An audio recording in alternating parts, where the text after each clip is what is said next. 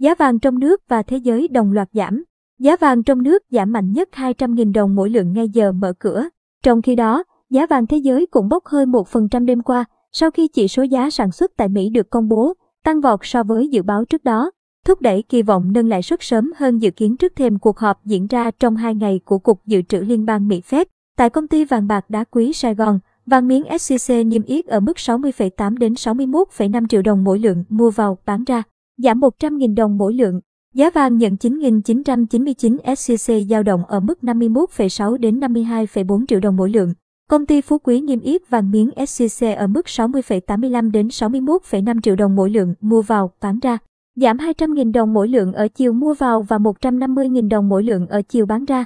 Nhẫn tròn trơn 999.9 giá 51,17 đến 52,4 triệu đồng mỗi lượng mua vào, bán ra. Tại Hà Nội, tập đoàn vàng bạc đá quý Doji niêm yết vàng miếng ở mức 60,75 đến 61,45 triệu đồng mỗi lượng mua vào, bán ra, giảm 150.000 đồng mỗi lượng. Chênh lệch mua vào, bán ra giữ ở mức 700.000 đồng mỗi lượng.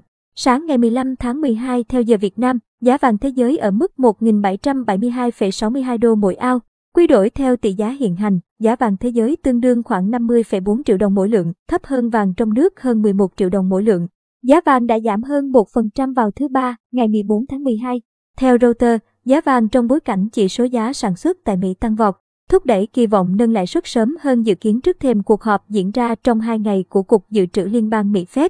Chia sẻ trên Reuters, Giám đốc giao dịch kim loại tại Hydrid Future, David Medger nhận định, chỉ số giá sản xuất cao hơn kỳ vọng, cho thấy lạm phát tiếp tục diễn ra và vàng được xem là một kênh phòng ngừa lạm phát. Tuy nhiên, trên thực tế, chúng ta đang thấy điều ngược lại khi lạm phát nóng có thể đồng nghĩa với việc nâng lãi suất nhanh hơn.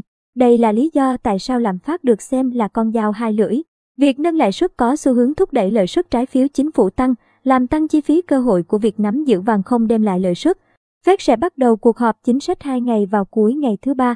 Thị trường kỳ vọng Fed thông báo sẽ kết thúc biện pháp kích thích mua trái phiếu sớm hơn thông tin trước đó, đồng thời có khả năng nâng lãi suất sớm hơn vào năm tới.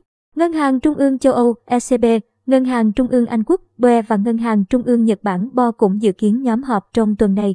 Trên thị trường tiền tệ, sáng ngày 15 tháng 12, Ngân hàng nhà nước niêm yết tỷ giá trung tâm USD giảm xuống mức 23.195 đồng mỗi đô.